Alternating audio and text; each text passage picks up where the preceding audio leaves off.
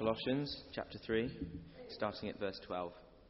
And it can be found on page 1184 of your church Bibles. Therefore, as God's chosen people, holy and dearly loved, clothe yourselves with compassion, kindness, humility, gentleness, and patience. Bear with each other and forgive one another if any of you has had grievance against someone. Forgive as the Lord forgave you. And over all these virtues, put on love, which binds them together in perfect unity. Let the peace of Christ rule in your hearts, since as members of one body you are called to peace. And be thankful. Let the message of Christ dwell among you richly as you teach and admonish one another with all wisdom through psalms, hymns, and songs from the Spirit, singing to God with gratitude in your hearts. And whatever you do, whether in word or deed, do it all in the name of the Lord Jesus, giving thanks to God the Father through him. This is the word of the Lord.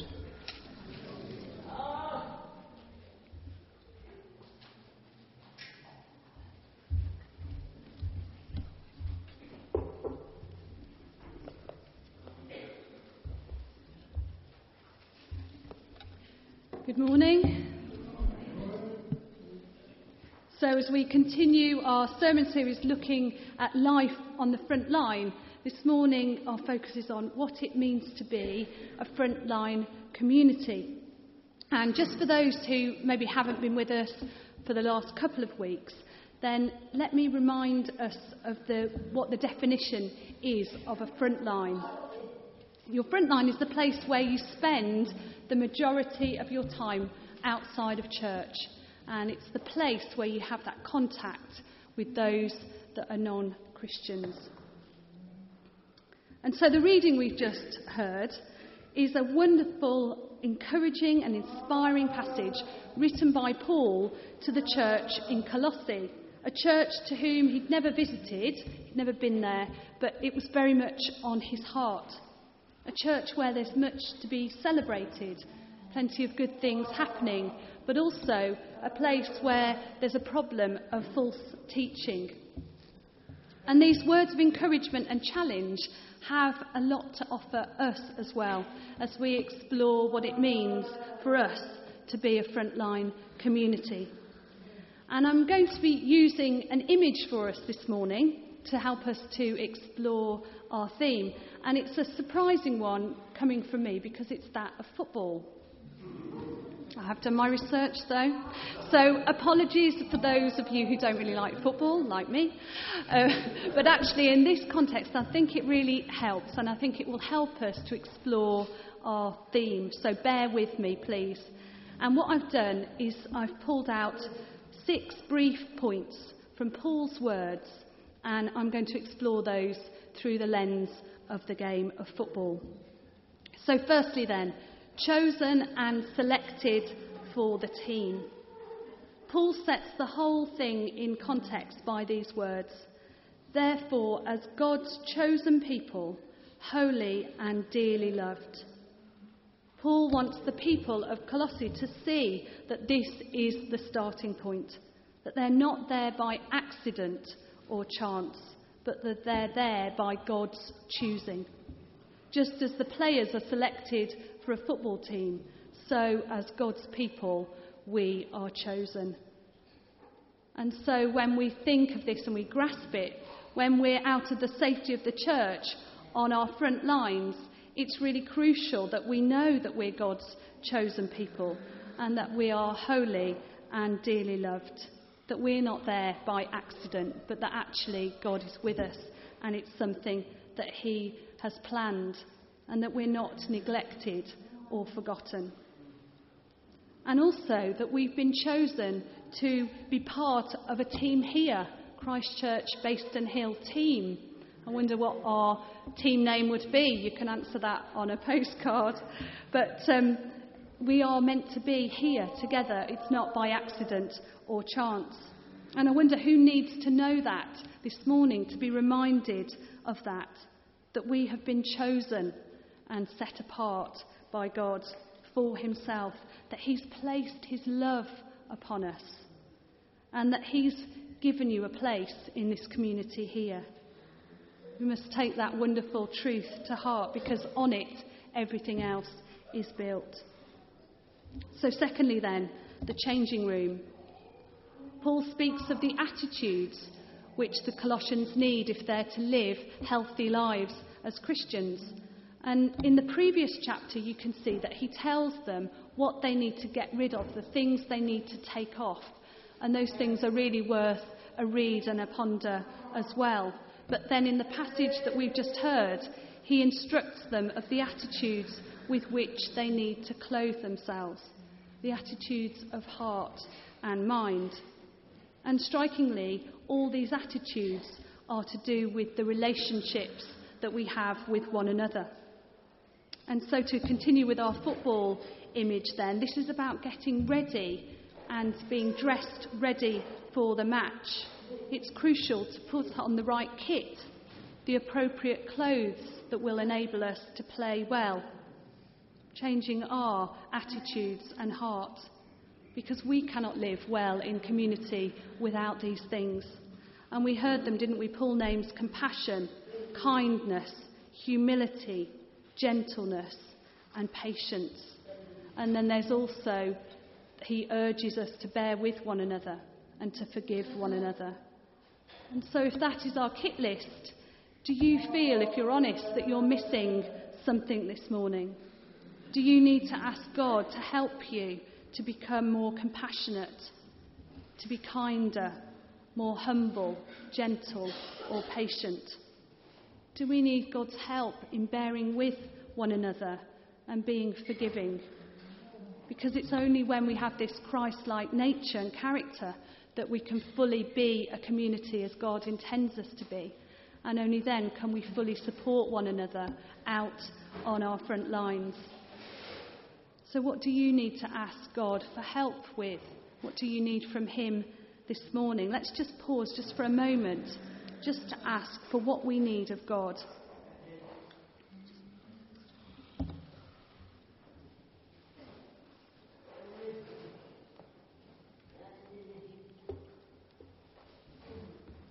And so, thirdly, then, the match itself.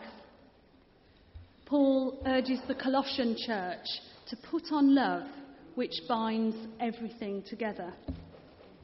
And the Bible scholar William Barclay calls it the perfect bond of love. And he says that love is the binding power which holds the Christian community together. It is the one bond which will hold us together in unbreakable fellowship. And in football, so I'm reliably informed, each player has their own role and their job to do on the pitch. It's carefully planned and executed, although it doesn't always look like that. the job of the goalkeeper, for instance, is very different to that of the centre forward. They play at different ends of the pitch, they're doing very different things. One's job is to stop the ball going into the net, the other's role is to get the ball into the net. And yet they are part of the same team. They've got the same kit. They're working together in a common purpose to win the game. And so we too are bound together in a common purpose that of playing our part in God's mission of love to the world. And our front lines are the places, aren't they, where we do that day by day. And we need to grasp the fact that being on our front line is a team sport, not a solo one, that we're in it together, that we're all playing for the same team. And I wonder whether we really take that to heart. And so when we believe that that's true, then we recognise that we're all part of each other's situations and that we should laugh, weep, struggle, and thrive together and that we need to be committed to supporting one another, to praying for one another, visiting one another, being with one another in the challenges and the joys that we all face on our front lines. And so I wonder are you doing this already? Are you committed and alongside others on their front lines? Or do you need God's help to enable you to do this more? Maybe this morning you feel very isolated and alone in the situations that you're facing at the moment. And maybe you long for the love and the support of those in our community here. How can you make that happen? How can we make that happen? Just imagine how much more effective we can be if we recognise that we are a team and we play together rather than being alone. How much stronger we are when we play as a team. And so, fourthly, then, listening to the referee. A vital part of playing football is learning to listen to the referee, and it's a very steep learning curve for many. And I know watching Ryan and his friends playing football and their school games, it takes, takes people quite a while to grasp it, this that actually the referee is the one who makes the decisions and their decision is final. And Paul paints for us a vivid picture in his letter when he says, Let the peace of God be the decider of all things within your heart. Because literally, what he's saying is, Let the peace of God be the referee in your heart as he uses a verb from the athletic arena, a word used for the referee that would have settled disputes. And what this means in practice is that when we clash and feelings clash and we're pulled in different directions, the decision of Christ, if we look to Him, that is what will keep us in the way of love. And when we do that, then the church stays together as one body as it's supposed to. God has given us one another to be in community with, supporting one another and urging one another on. And therefore, we need one another, and we mustn't allow ourselves to be broken and divided. In what areas of our life as a community, I wonder, do we need to listen to Jesus as our referee? Where do we need to know that peace of God, as Paul puts it? Where are we allowing ourselves to become divided or broken? And what is God asking us to let go of today? Fifthly, then, food to fuel. Playing 90 minutes of fast moving quality football is not for the faint hearted. It takes a great deal of stamina and a high level of fitness. And so, too, the half time break needs a great amount of refueling. And so, indeed, does the carefully designed pre football match diet of a professional footballer. And Paul, in his passage that we've read, encourages the church to let the word of Christ dwell in you richly as you teach and admonish one another in all wisdom. The Colossian church was struggling to remain united because of this wrong teaching, and it was threatening to break them apart. And so Paul instructs them to look to Jesus and his word. It is the word of Christ which will fuel and sustain them and enable them to be the community that God wants them to be. And so, if that was true for them, and so it's true for us, we each have a responsibility to encourage one another in the faith, to urge each other on, to feed one another. And we are all to look to the word of Christ as our food, as the thing that strengthens and nourishes us and sustains us, and the thing that then propels us out onto our front lines. Should be the aim of all we do together, so that then when we're with people who don't know Jesus, we're full of Him and we have something to feed others with. And so, what can we do to encourage one another in their faith?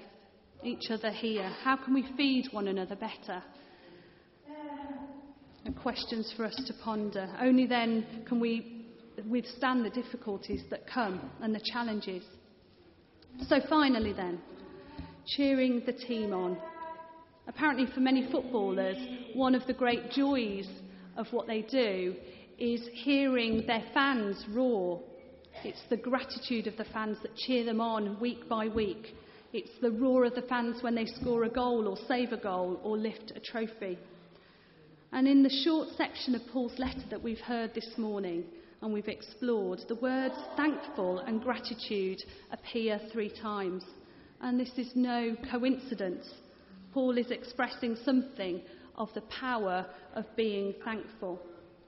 And we're told when you look at the commentaries for this passage that actually the word thankful doesn't really do it justice, the word that we would use, because Paul is talking here of a powerful attitude of gratitude that finds its outward expression in thanksgiving.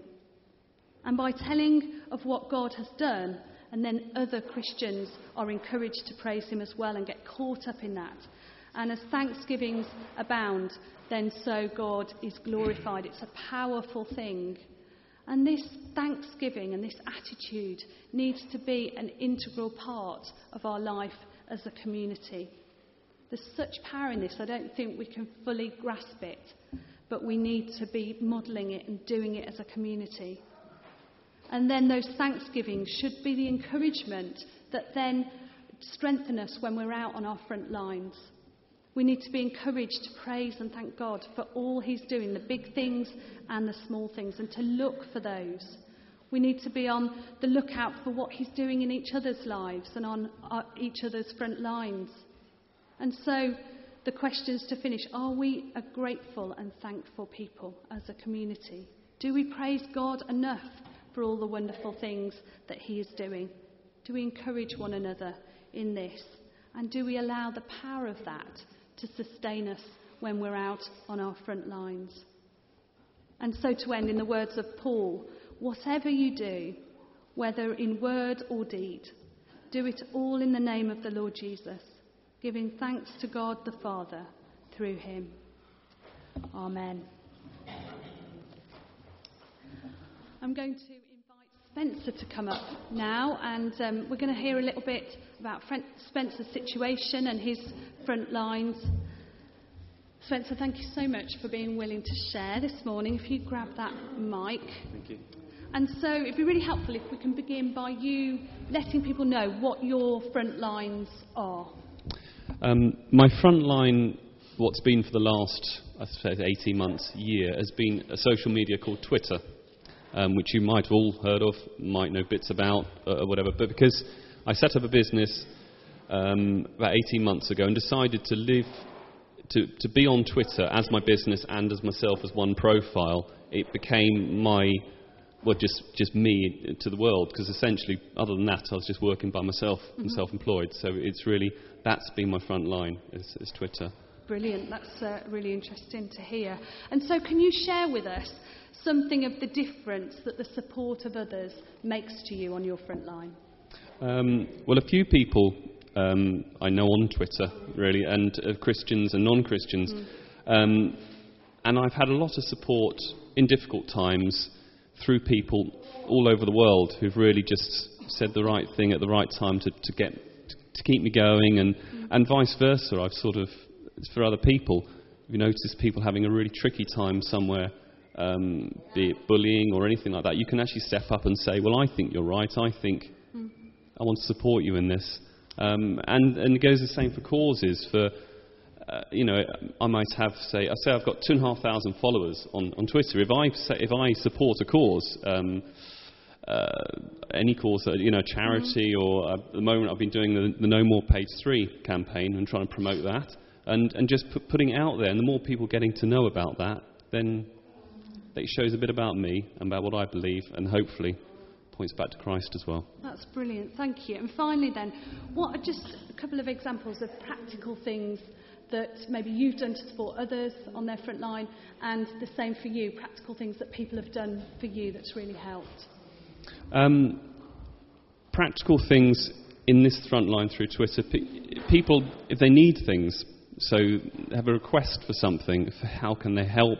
Mm. So you might be able to then say, I, am you know, I've, I've, um, I know someone who can do this, or I know someone who. So that's practically then you, mm. you, you get into that next stage of actually meeting people and helping them out, and vice versa. If I've had things I needed help with, which I would really struggle to turn anywhere else, I've been able to say, "Help me, please," you know.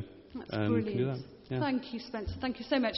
Let me just pray for Spencer on our behalf now and for each one of us in those communities on our front line. Father God, I do thank you for Spencer and thank you that he's been able to share with us this morning something of what it means for him to be on his front line. And Lord, I pray that you would bless him and that you would use him.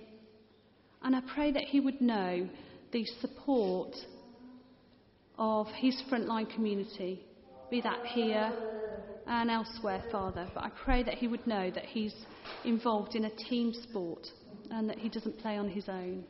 And I pray that for each one of us, with all our different situations, that we would know the truth, that we're in it together, and that God has called us to be a community here which supports and cares for one another every day.